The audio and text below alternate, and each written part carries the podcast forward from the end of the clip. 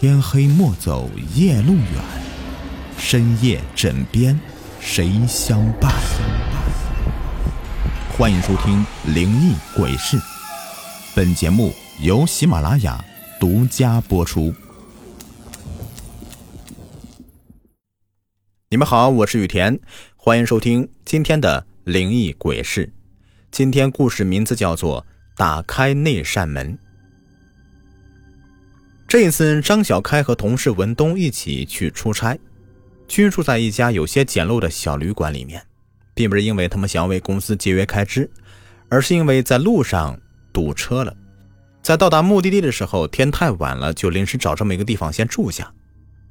小旅馆只提供住宿，并不提供食物，所以文东就让小开在旅馆休息，自己出去买宵夜。坐了将近一天一夜的车。此刻，小开已经累的是不行了。文东离开之后啊，就窝在床上睡着了。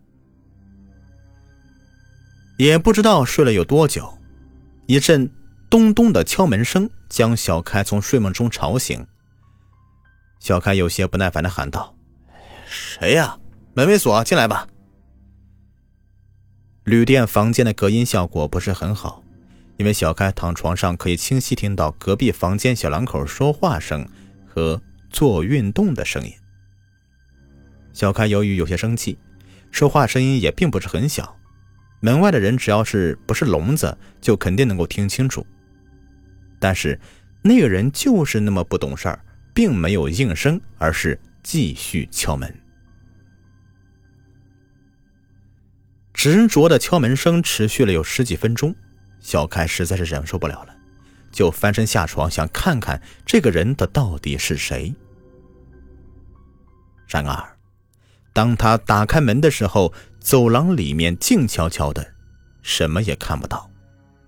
走廊上方的声控灯被小开的开门声给触发亮了起来，发出淡黄色的光芒，将漆黑的走廊照得一片昏暗。此情此景，特别是像在拍恐怖片。想到恐怖片的小开忍不住打了一个冷战，关上门，重新的回到床上躺下。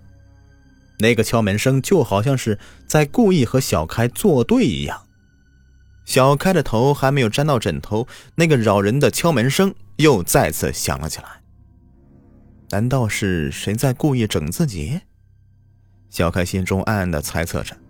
他记得有这么一部电影。有人故意用扰人的方式来抢劫在旅店或者酒店居住的客人，自己不会也遇到了吧？小开越想越害怕，索性不去管他，用被子蒙住脑袋，躺在床上继续睡。也不知睡了多久，小开的手机响了起来，是文东打来的。他告诉小开，由于天太晚了，走了很远，才在一个烧烤摊上买了一些夜宵。但是回来路上，车子又堵在半路上了。听司机说，他们居住这个小旅馆发生火灾，就赶紧给小开打了电话，询问他有没有事。小开听了也是倍感意外，如果旅店着火了，他不可能一点也不察觉到啊。挂断电话，小开还是决定起床出门去看一看，万一真的着火了，自己逃不出去，那可就麻烦了。小开又一次的打开门，走廊里似乎还真的有一股烧焦的味道。走廊两侧的墙壁也是一片漆黑，就像是刚刚被火熏烤过一样。来的时候只顾着去房间里休息一下了，还真就没有注意到这周围环境呢。难道这里刚刚真的发生了火灾，只是自己没有察觉到而已啊？小开心中猜想着，向楼下前台走去。究竟发生了什么事？到那儿一问，不就清楚了吗？就当小开准备下楼的时候，隔壁房间也被打开了，出来的是一对年轻的小夫妻，身上还穿着睡衣，看样子应该是刚刚从床上爬起来。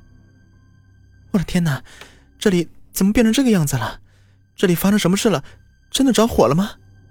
妻子看着黑漆漆的墙壁，有些惊讶的问道。之后，夫妻二人将目光看向小开，小开也是一脸茫然的说道：“我也不知道啊，刚刚我只是听到我朋友说这里着火了，才出来看一看呢。于是小开就和那对夫妻一起下楼去前台一问究竟。由于太晚了，前来住宿的人也少，前台接待的小姐姐一个人无聊的坐那里打着哈欠，摆弄手机。猛然一抬头看到他们三个，急忙从座位上站起来，笑容可掬的问道：“三位好，请问有什么需要服务的吗？”刚刚我们接到消息说这里着火了，可是怎么看也不像着火了呀，所以就下来看一看。小开解释道。接待小姐笑着说道：“可能是恶作剧吧，你放心啊，我们旅店虽是简陋一些，但是各种设施还是比较齐全的。你看我们的消防系统随处可见，就算真的发生火灾，也是可以及时应对的。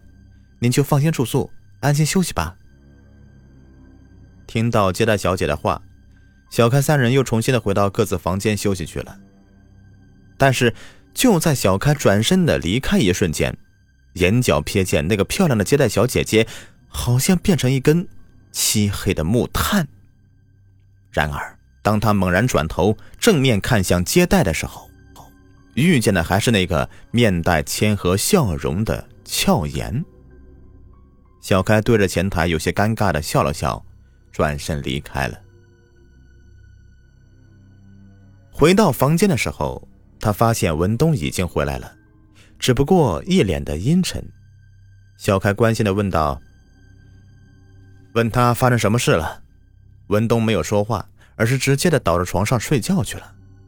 小开摇了摇，心想：这文东今天抽了哪门子风啊？对自己都是爱答不理的。要知道，他们两个的关系可是非同一般呢。看到文东睡着了，也不想再理会他。小开打了个哈欠，也准备去睡觉。哎，突然他发现，在文东的后脑勺上有白色东西在蠕动。仔细一看，那不就是脑浆吗？一个人脑子破了这么大一个洞，怎么可能还活着好好的呀？唯一的答案就是，这个文东已经不是小开认识的那个文东了。可能是一个鬼，也可能是一具已经没有任何迹象的尸体。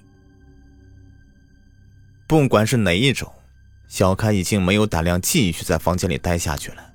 他一把拉开房门跑出去，他一口气儿跑出小旅店，来到大街上，发现旅店附近的街道上已经聚集了很多人，正对着小旅店指指点点。